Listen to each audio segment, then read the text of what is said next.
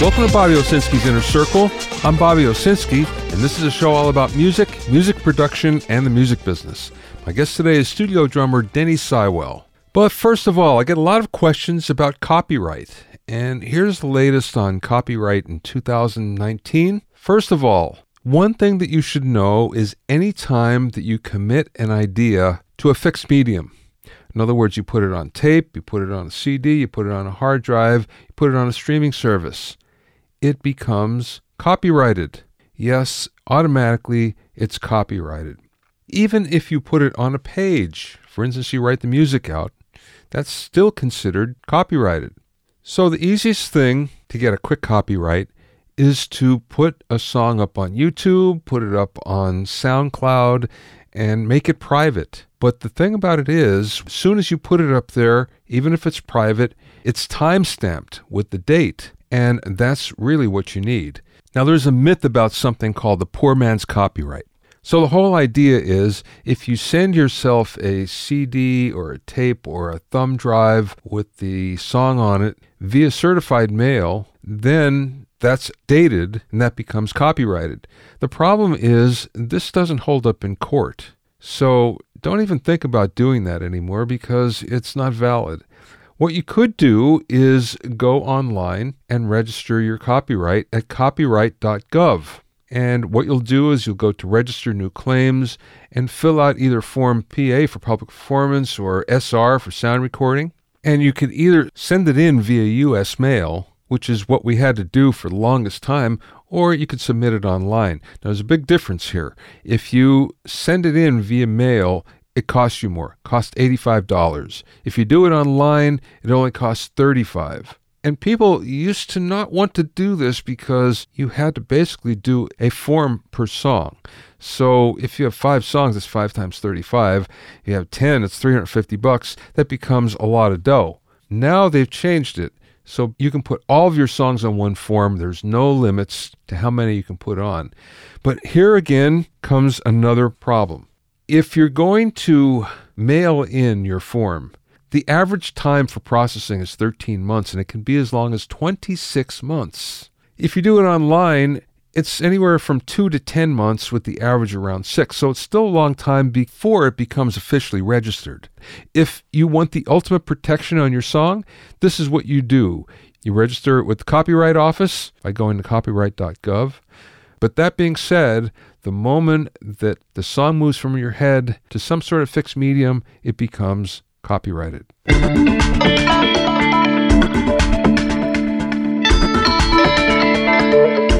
If you have any questions or comments, you can send them to questions at bobbyoinnercircle.com. Don't forget about my online courses on mixing, production, branding, and music business success at bobbyowsinskicourses.com. Also, get an expert analysis and objective opinion of your songs and mixes as a member of my Hitmakers Club. Go to hitmakersclub.com to learn more.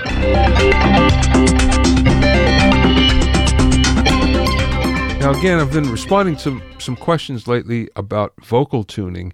And I don't think a lot of people today understand what we went through in the old days to tune vocals.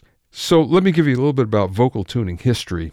Well, the way we used to get a perfect vocal take, and it's still done that way today, is the vocalist goes and punches in every line until you get it perfect. And that's sort of tedious. In the old days, especially when you were punching in on tape, if you got the punch wrong, that meant that you might have to do two lines instead of one.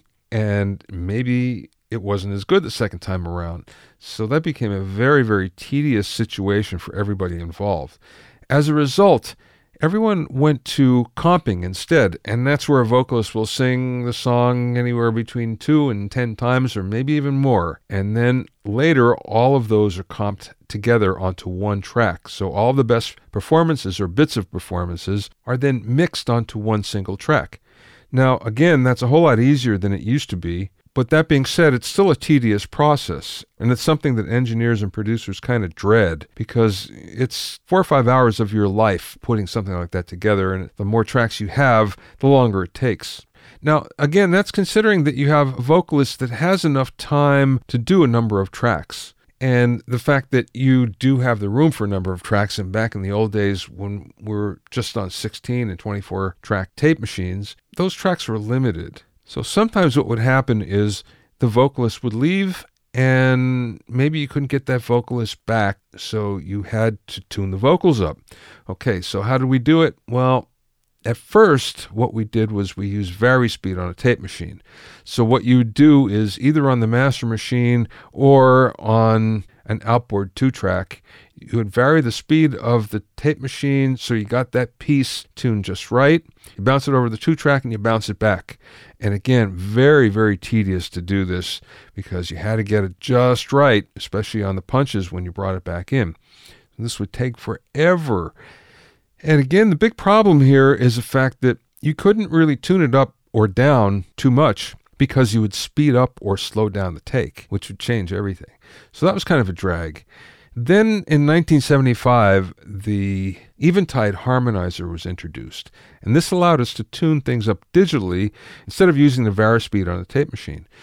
So digitally, again, we had the same problems. We'd have to bounce it onto a two track, even though it was a little bit easier to do because we didn't have to vary the speed of anything. So here we are with the same problem where if you tuned it higher or lower, and the higher and lower you tuned it, the faster or slower it got. So it didn't exactly fit in the song. Obviously, we're fine tuning these things. We can't do a lot of really wide variation. Things got a little bit easier with the introduction of something called the Publison Infernal Machine, which was a French harmonizer that had some sampling in it. So now it allows you to sample that little piece of vocal, tune it up, and then it was easier to actually put it back, eliminated the need for a tape machine. The problem with the Publison was it was really finicky and they broke down a lot. And then you usually had to send it back to France in order to get it fixed, which could take forever. So when real samplers came in, that really changed everything because now we could go into the sampler. The Akai S1000 was a big one that everybody used for the longest time, and you can tune things up there, and it was easier to lay it back on the tape at that point. In 1997, things got a lot easier with the introduction of auto tune. And now we had a piece of software that could actually tune things up for us as a plugin as well. So this made life a whole lot easier. Again, we have the problem where you can't really do extreme tuning or else it would sound kind of funny. You get a lot of artifacts. So you could tell there was something happening. So you couldn't really do that. And that's gotten better over the years. So now we have wide, wide variations of doing some tuning here or retuning, and things seem to work a lot better. Also, now we have auto tune or auto tune like software applications that are built right into digital audio workstations. Just about every workstation now has something like this. And of course, there's Celemony, which is a big competitor to auto tune. The whole idea now, though, is if you want to tune something up, you can do it in such a way where now you don't have to worry about time because you have time stretch. So if you tune something higher, it doesn't get faster and it fits exactly in the pocket. So things are so much easier today than they were, you know, way back when. And you can imagine how tedious it was when we were back in the tape days, where it would take a couple of days for you to do this, where today if you put auto tune or Celemony in the automatic mode, it will do it automatically for you. None of us do it that way. To be honest with you, comping is still the way we go, where you'll do probably a minimum of three tracks, three takes, and as many as 24, and then you'll comp the best vocal from there. And only in extreme cases will you bring an auto tune or Celemony or something like that generally speaking, I find that I only use it once or twice a vocal track, if that. I think the most I ever used it was on an acoustic bass that was way out of tune. And I got something into mix. Obviously, couldn't get the bass player back to redo it. So the only way to do it was to basically tune the whole track. And that was manually done. It took a long, long time, but it wound up being a perfectly tuned bass track and something that you just can't tell a difference. So we live in a different world. Things like tuning vocals, which are taken for granted because it's so easy today, was once a huge chore. My guest today is Denny Seiwell, who went from being one of the top session drummers in New York City to becoming a founding member of Paul McCartney's post Beatles band, Wings. Besides McCartney, Denny has worked with artists like Billy Joel, Joe Cocker, James Brown, and Deniece Williams. He's played on scores for films like Waterworld, Grease 2, and Vertical Limit, and his drumming has been used on TV shows like Happy Days and Knots Landing. In the interview, we talked about getting started in New York, the famous first university tour in England with Paul McCartney, leaving the biggest band in the world, making a painful transition to the Los Angeles studio scene, working on the first Billy Joel record, and much more. Denny and I spoke via Skype from his home in Los Angeles. Let's go back to you getting into the business. You're from Lehighton, Pennsylvania. I'm from Pottsville. Oh, wow. Pink is from Pottsville, isn't she? No, Pottstown, I think. Pottstown. Yeah, yeah, a little bit of a difference. Wait a second. I had a buddy from Pottsville, and he was in the Navy School of Music with me, and sometimes my parents used to pick us up and drop him off on the way home. Yeah. Okay, that makes sense. The fact of the matter is, we're both from small towns in Pennsylvania, and it's not very easy to get out from those, especially if uh, you're a musician. So, what's your story? How did you do it? Well, I got out. Well, I spent an extra year in the 11th grade because I wanted to get out so bad. uh, but when uh, I was getting drafted for Vietnam, I'm a little older than you. yeah. So in, uh, I graduated in 60. I was supposed to graduate in 61. I graduated in 62. They were about to snag me for Vietnam, and I've been trying to get into Curtis Institute of Music, a couple other music schools. My grades were so bad, though. And then the war happened, and the draft happened, and I heard about the Navy School of Music. So uh, I applied for an audition down in Washington, D.C., went down and I got in. And uh, when I joined the Navy, it was guaranteed the only rank in the service that's guaranteed that you don't do anything except play music. Wow. So I had a, a, a great time at the school, was wonderful. Uh, there were some great players in the school. Uh, I did really well at the school. They sent me to South America in a cream cream of the crop band to promote goodwill for the United States. A big band, and it would they would augment it with another maybe eight people, and so we had a, like a real tiny marching band to play for events like uh, royalty events and stuff like that. But yeah, it was pretty good actually. I didn't know that there was a school of music, a, a Navy school of music. See, I just thought that you had to be good enough to get in, and then they put you in a band. No, no, you have to pass an audition, which I passed with flying colors because of my prior training. Um, and uh, from that, I, I, got to meet a lot of people and, and play with a lot of big band music, a lot of concert ensemble music with 60 piece concert ensembles and all kinds of stuff. So it was just a, a, step up in my training. And it was it was really good actually. My last position, I went from this band in South America back to the school and they sent me to Chicago for a year. Then they sent me to the south of France. French Riviera, the admiral of the Sixth Fleet, had a band that used to play when dignitaries came aboard and, and everything.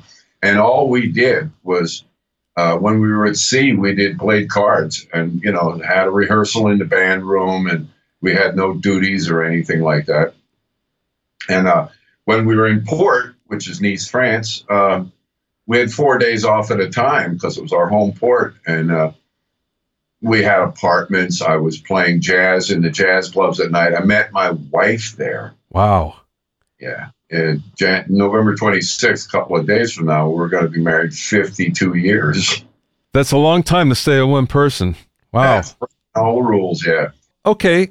So then when you left the Navy, did you go back to Lehighton? Uh, yeah, I went there because my wife needed three months or so to get her paperwork together to bring her over. We weren't married yet, but we were engaged.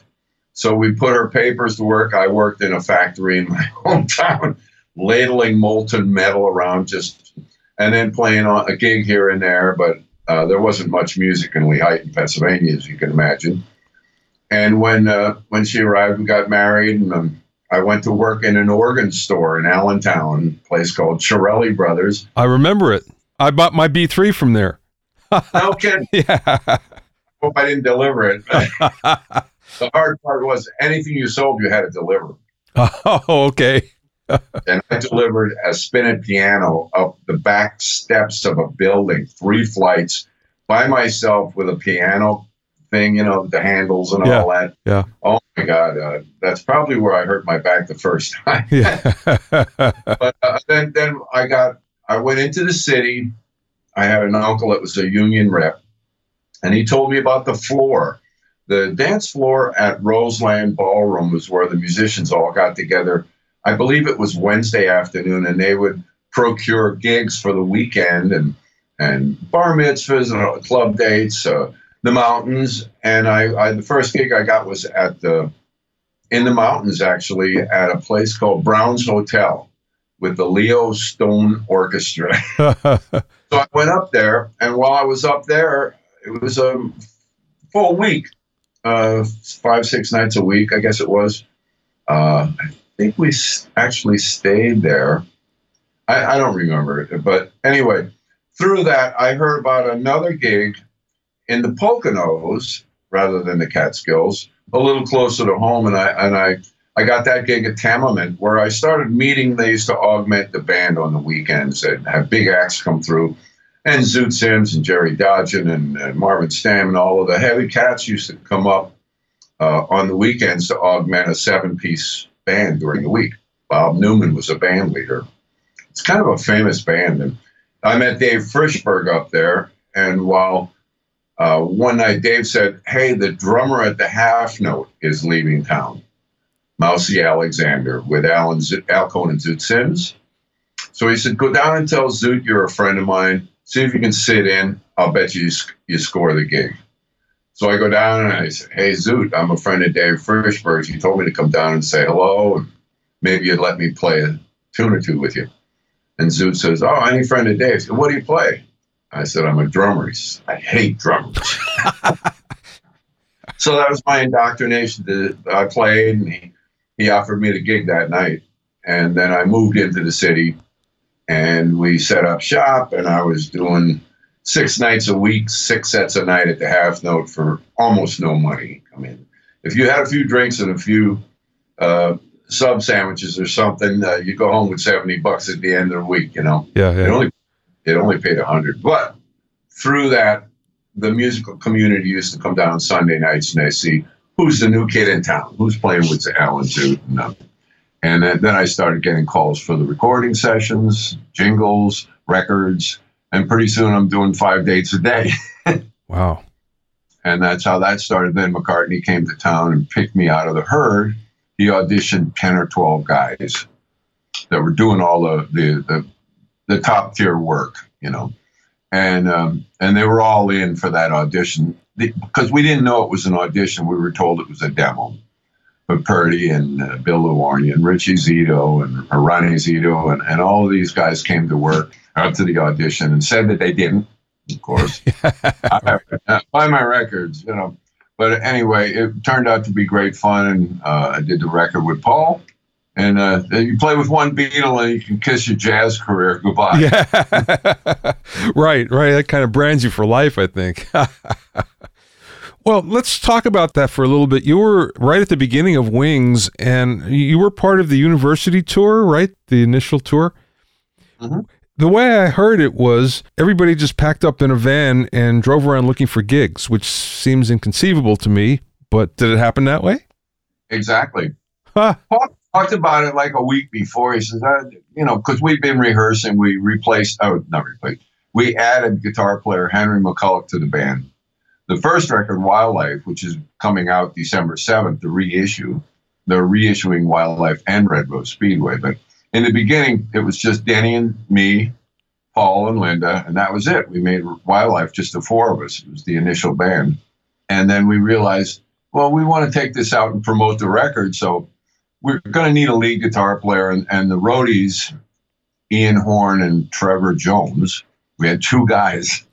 Uh, they recommended uh, Henry McCullough, who played with Joe Cocker in the Grease Band at the time. He played, he was an Irish um, folklore musician. I mean, he was like the Jimi Hendrix of Ireland. So they brought him in, and uh, he, uh, you know, he played a couple tunes with us at this great rehearsal space that we had. And Paul and I looked at each other. We all looked at each other and said, "Yeah, he's the guy." So Henry joined the band, and then um, it was shortly after that Paul said, well, "I want to get out and play." So he, before you knew it, he said, uh, "Come on, a couple of days from now, come on up to the house, pack a bag. We're just going to go out and stop at universities and play." We didn't have enough material to play. We used to have to repeat "Give Ireland Back to the Irish." did that twice in the set, beginning and the end. And we did a couple of the Beatles things like "Long Tall Sally," you know the way they did it. Yeah. Moving over Kentucky, a couple of standards that in amongst our material, and it was uh, it was just great fun. We got into a 12 passenger van. Paul drove, wives, kids, dogs, everything, and uh, we had an equipment truck with basic bare minimum gear, just a few mics and very, you know, it was really a joke what we went out with. And uh, we'd stop at a university and said, "Is there a place where we can uh, put on a little concert for the kids?" And usually they'd say, "Well, you know, not really. Uh, kids are having finals and all of this." And the roadies would say, "Well, we got Paul McCartney out there in the van." They go, "Yeah, right." So yeah. he dragged them out, and Paul goes, "Hey, how are you?" said, "Oh, okay, sure." so uh, we did ten or eleven of those shows, and we were just getting our feet wet. You know, we rehearsed up, and it was it was great fun.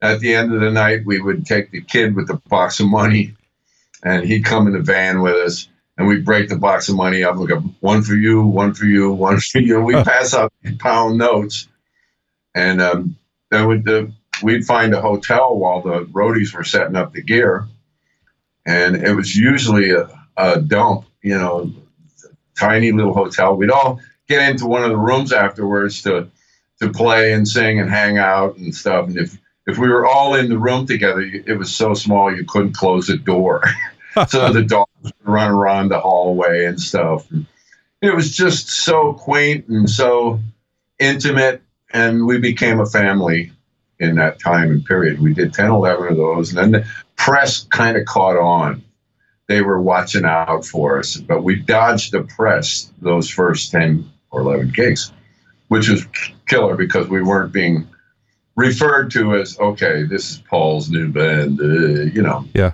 So it was really cool in that regard, and it was great fun. It almost sounds like being in a band in Lehighton, Pennsylvania at the time. Exactly. Well, you know, when we were doing Ram, Paul had the idea. He said, you know, I'd like to get put together a little band and go down to South America, down to Brazil, and get horse-drawn carriages, and just go from town to town and do little shows. And he was serious. So this was just a step up from that. At least it yeah. was. Wouldn't have to shovel horse shit half the time. well, okay. Then moving on a little bit. I don't want to spend too much time on McCartney, but everybody knows that one. yeah, um, but again, right at the end, then when you left Wings, they were going to uh, Lagos. Lagos, right? And the way I understood it was, and you tell me if this is right or wrong, that everybody was really paranoid about going there, but Paul didn't get the message about how dangerous it was. That wasn't it at all. What happened was we'd rehearsed a band on the run up in uh, Scotland. Paul had a farm, two farms, uh, one that they lived in, and over the hill from it was a a larger, old, beat up farm, but they had a nice barn and we rehearsed in there. And I had my own farm. We rented a farm up there in Scotland. And the guys would stay wherever, you know, Henry and Denny, they, they were like gypsies. They would stay anywhere, abandoned farmhouses and stuff without electricity. But we got the record together up there, and, and Henry was pushed into a corner one day. Paul wanted him to play an exact part over and over again. Uh, when he every time we played that song, he wanted to hear these specific like, lines in it. And Henry's a very organic play. wasn't a very organic player, and they had a big battle. And uh, Henry said, "Fuck you," and he left. And that was the end of that. So when Henry left the band for the next two weeks, this is a two three weeks before we were scheduled to go to Lagos. I, I tried to convince Paul that, uh, you know, we should really see if we could postpone it for a month, break in a new guitar player because we had become a band. Live, we were good. And uh, Paul said, nah, I don't want to do that. We'll just go down and, and do overdubs on everything uh, like we did on Ram. I said, geez, we worked so hard to bring it to this place. So that troubled me. And there was some financial stuff that I don't like getting into, but we were not being taken care of due to the Beatles uh, lawsuit where Paul sued the other three Beatles to keep them from signing with Allen Klein. There was a court receivership on the money. The money was extremely tight. It was hard. Living in one of the biggest bands of the 70s, if not the biggest, they say, and having nothing to show for it. I mean, I lived very uh, meagerly. We did, my wife and I. We had a basement apartment, a rented furnished apartment uh, that we paid for. You know, I had to go to the bank to borrow money to buy a used Mercedes, a lot of things. But the, the money was starting to trouble everybody because we were supposed to be shareholders of this band. That was the original agreement. And when that didn't happen, after a while, it wears on you. And then uh, the night that we were supposed to leave for Lagos, I heard another. Denny Laine came back last minute from Scotland, and and I heard another bad piece of information about how we were being treated, even though we were a family unit. Uh, but we were on call uh, at the mercy of Paul and Linda. Whenever they wanted to do something, they'd say jump, and we say how high. And after a while, it started to it was a one way deal. It wasn't two ways. That night, I, I, I regret it to this day that I didn't sit down and talk to Paul about it. We had no physical agreement on paper, no contract, no nothing. It was all done on, on a hippie handshake and trust. Mm. And uh, it, it, had run out, and I just I chose to leave at that point in time. And I would have looked forward to going to Africa, although they did have a bad time down there they got robbed on the way home from the studio, and Ginger Baker's crew and the and the Black Mafia Fela Ransome-Kuti and all that. They had some real serious problems while they were there, but eh. Yeah. All right. So after that, then how did you get to Los Angeles? When we left, uh, you know, I sat down with my wife and said, I don't want to go back to New York. The grind was too heavy. It was a, a long day, six days a week usually. And, and I love New York. I love the musical community there. But I said, let's go to California because I wanted to play in the big orchestras that do the movie soundtracks. I have that background, and I thought, let me let me get out there. They'll know who I am. This will be easy transition. And we got out here, and it wasn't an easy transition. They thought I was an English rock and roll drummer. Mm. So I'd get a few calls for some records, play with some of the good cats, you know, Lee Sklar, different David Foster, and different different cats on the scene. Uh, I, I, did some recording when I first got out here, but it wasn't. It wasn't. Oh, the doors weren't wide open to the studio world that I thought it was going to be. And then the strike in the '80s came along, the drum box, and all of that stuff came along, and it, it started getting harder and harder to get work. So I go out and I tour a little bit with Rick Danko. We had a band for quite a couple of years, maybe more than a couple of years. I played with Rick off and on. I loved Rick. He was he was an amazing musician, and we had a band once with Gary Busey, Paul Butterfield, and Rick Danko. Oh my God! If you lived if you lived through one of those tours, and we did a few of those, and uh, it was great fun though. I know that you're still doing sessions and you're still doing film and television sessions. I have backed backed away from that. I worked with a few composers that would always ask for me, but it's become so political out here in LA. Uh, to get on those 110 piece orchestra sessions uh, for a blockbuster movie, these days it's so political that the composer almost has to ask for you to be on the date, you know. And James Newton Howard was my uh, my guy there. We were we were great friends. He knew the musician that I was and he would tell the contractors to make sure that I was in the orchestra. He needed time, for example, on the bass drum. There'd be seven, eight guys in the percussion section, and you work for four to seven days on a, on a big movie. You know, you have to be able to read uh, perfectly. You don't make any mistakes in that situation. And uh, I did a, one of the big ones I did was with uh, James was Waterworld. Hmm. Waterworld, uh, Dinosaurs, Atlantis, uh, Perfect Murder. I, I, did a whole bunch of movies with him.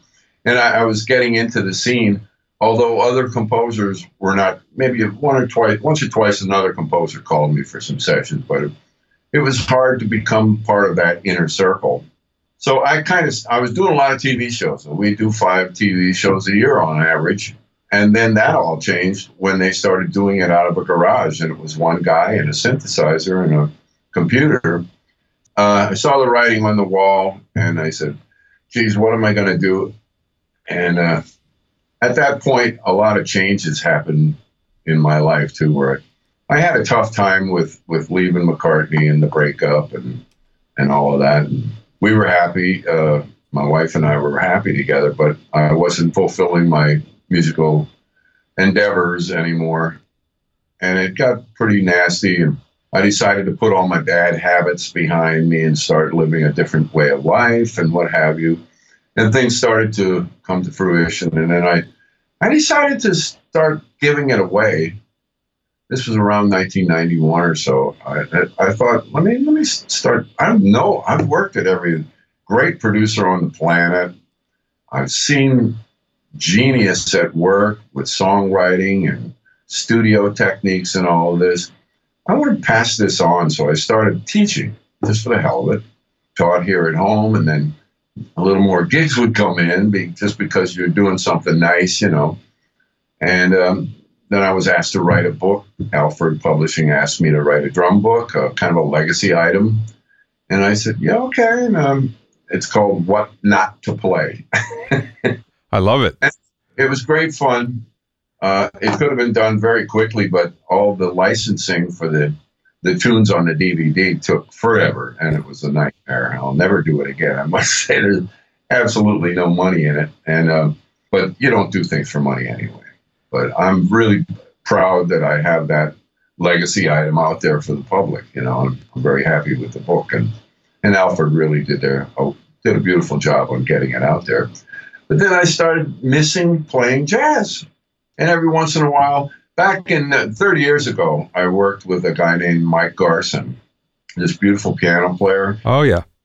And Mike's a New Yorker like me. And when I was in London with Paul, he was in London with David Bowie. Yeah. We didn't know each other in New York. We didn't know each other in London. He was a musical director for Bowie. But some 30 years ago or so, uh, we're both in LA. And he calls me up and says, Hey, you want to play some jazz? And I said, Yeah. So Jamie Faunt was the bass player he was working with at the time. And we had a little jazz trio 30 years ago. And that just wet my whistle because he would go into his McCoy Tyner bag. I could go into my Elvin Jones bag. And it was just such great fun.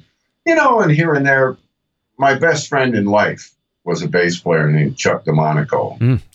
Uh, we were the same age, married to the same women for the same amount of time. And we were in a band together years ago with Roger Kellaway, Tom Scott, and Joe Beck as well. Uh, that was our first time in California in 1968. We were only here for three or four months, but you know, Chuck and I really became very close, and he was the one that told the studio contractors that they needed me on their list.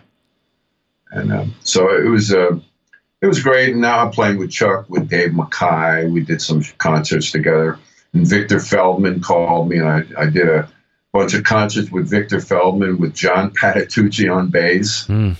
And it was just amazing. And, my, and kind of my my wheels are turning again. I'm getting back into uh, creative uh, drumming and, and playing more jazz and making making that a priority in my life. And then some years passed by, and uh, I got a, a, call from a buddy of mine that opened up a restaurant. He said, "Yeah, I'd like to bring jazz in on a Wednesday night. I think can get some guys who just come by and play." And I said, "Yeah, sure." So I'd call some of my favorite guys that I did some sessions with and what have you. You want to just do it, just hang out, and have some fun. They said, "Yeah, sure, man." So I tried different combinations, and one night I called John Chiodini, who I'd met in the studio. And also, John and I played together in a quartet with Bob Dorough, Schoolhouse Rocks. Oh, sure. Yeah. I played on the original stuff. Bob was from the Poconos. That's when I met him in 67. Wow. So I played on some, a lot of the original Schoolhouse Rock music, and he redid that some years later. He had a quartet with John Chiodini, uh, Jim Hewitt on bass, and then oh, we played the Troubadour, and he actually had Jack Sheldon come in and sing "I'm Just a Bill" and the songs he he sang on too. That's so awesome. was, but we do a jazz set, then we do the Schoolhouse Rock music, you know.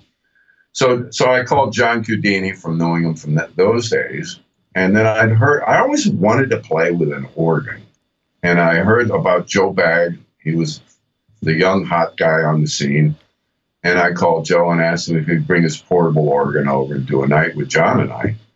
And he said, love to. And so showed up and we we all knew the same tunes. Um, it was so magical that first night. I wish I would have had a little tape recorder running because it was just a breath of fresh air. And I said, wow. So we did it again a couple of times. And then I said, you know what? You guys you want to make a record, let's just come over to my house. My right now, this studio that I'm in, this is tiny little studio. You can you can kind of see it here, but Oh yeah. uh, it's it's it's the second bedroom. The engineer sat at the desk. The organ was here. The drums were there, and the guitar was back in that corner. And the engineer wore headphones, and uh, was strung up a couple of microphones and do some directs into the uh, into the uh, forget what you call that interface. Yeah. And um, recorded "Reckless Abandon," our first record. I, was, I think it was 2012, six or seven years ago, 2011 or 2012, and it was done. Guys would come over for three hours at a time. You know, I'd give them a couple of bucks, and uh, we'd do three or four tracks. And uh, pretty soon we had 11 tracks, 12 tracks, whatever it was, and. Uh, my engineer would take it home and work on it and I'd do some rough mixes and see if we we didn't add anything to it. Most of them were first or second takes. These guys were red hot. We just go through it, make sure that we had all the right changes and who plays how many here, how many there. Yeah. Put the record together. I did everything myself, got licensing, artwork through a buddy of mine that worked at the studios and uh, you know, put it out my have them manufactured and put it out myself. Just sold them at my uh, Beatlefest events when I'd appear at a Beatles show, and um, and over my website. It was okay. So, but over the years, then we stayed together, and every chance we got to play, whether it was Catalina's or one of the clubs here in town, you know, we would, if everybody was free, which was the big problem, we would get together and play. Then, uh, last year, this guy Bruce Quarto from Quarto Valley Records, it's a new label here in town. Uh, he just has a small label with five artists, and he wanted to open up a label, label that treated the artist really fairly. So he gave me the budget for a record. Um, we got together here at the house and went through a bunch of tunes that we might do for the new album. And um, I called in a lot of favors and uh, went over to NRG to record. We were in there three days max, more like two and a half, Yeah. and recorded this new album, which we titled um, Boomerang. And then graciously, Al Schmitt said yes to mixing the record. And we saying you just did a, a, an interview with Al. Yeah. He's brilliant. I just love that man so dear. And he lost, uh, he didn't lose his home, but, um, uh, you know, we invited him. They were, they were uh, evacuated for a while. We Yeah. invited him to here and stuff. But um, yeah, Al did such a beautiful job of, of putting it all together. And the record came out September 7th. It's doing extremely well in Europe, especially. And the United States just reordered too. The people that, that ship them stuff out, they just made a reorder, which gives me a lot of hope that people are still buying music. And it's out in CD and LP, which is really nice. Yeah. The LP is gorgeous. Uh, the artwork is fantastic. Do I have one around here so I can show you? Is this it? No. Uh, they're, they're out in the. Hey, Nick! It's all right. I I can get one, and I want to because I love organ trios. Yeah. And it's not your typical organ trio. We do a lot, we do half and half, six originals and six covers. Oh. But the covers are are very obscure, like Brazilian tunes, like Curumim. Uh, Cesar Camargo Marianos wrote that. Or we do uh, uh, April Child, uh, which is a maracatu beat. I've never, I know a lot about Brazilian music. I never heard of a maracatu. So uh, that's really interesting. When you hear that track, April, you can hear it. It's all on the streaming services. You can hear it right now. But uh, there was a lot of really interesting music on this record. I'm very proud of it. And the first record had five McCartney songs. John Chiodini said, Well, listen, you're best known for your work with Paul, even though you're a jazz ball. He said, Why don't we do a couple of McCartney songs and re- rearrange them for jazz? And I said, Yeah, okay. So we did, and I liked it. So we had five of them on the first record. So on the new record, Boomerang, I, I, I wanted to pay tribute to Paul, but not have a whole bunch of material of his on it. So I thought, why not do the track that I'm best known for, which is Live and Let Die? Yeah. So when you think about it, though, so Live and Let boom, boom, boom, boom. We just took it into that jazz swing shuffle kind of a groove, and it fit fit perfectly. We did every bit of the arrangement from the original recording, apart from the reggae bit and the ballad. We didn't have to do that. And it left a nice clean palette for the guys to blow on. And it was uh, musically, it was very interesting as well. So Live and Let Die is turning out to be one of the big hits from this thing. very cool. Well, I can't wait to hear it then. Yeah, I think you'll enjoy it. Yeah. It's very accessible music for the uh, for a music fan. You don't have to have a degree in jazz to understand what's going on here. It's it's pretty it's energetic powerful in your face. So it's kind of it's a, a fun record to listen to. Well i can't wait. All right last question danny.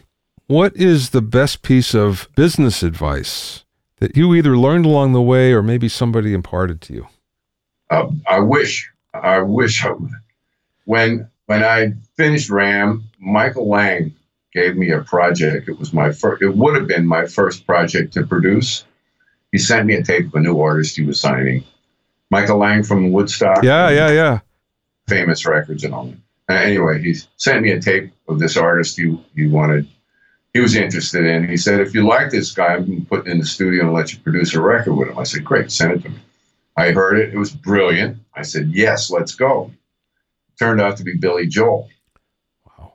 it was Cold Spring Harbor. So we booked a studio. I got all my buddies together and we went and we started tracking. And we were in four or five, maybe four tracks into the record. And McCartney called me at this point. He said, I need you back in London. And I said, Ooh, I just started this great project. And now, not having business chops, I just I left. If I had no agreement, a production agreement or anything with uh, Billy Joel.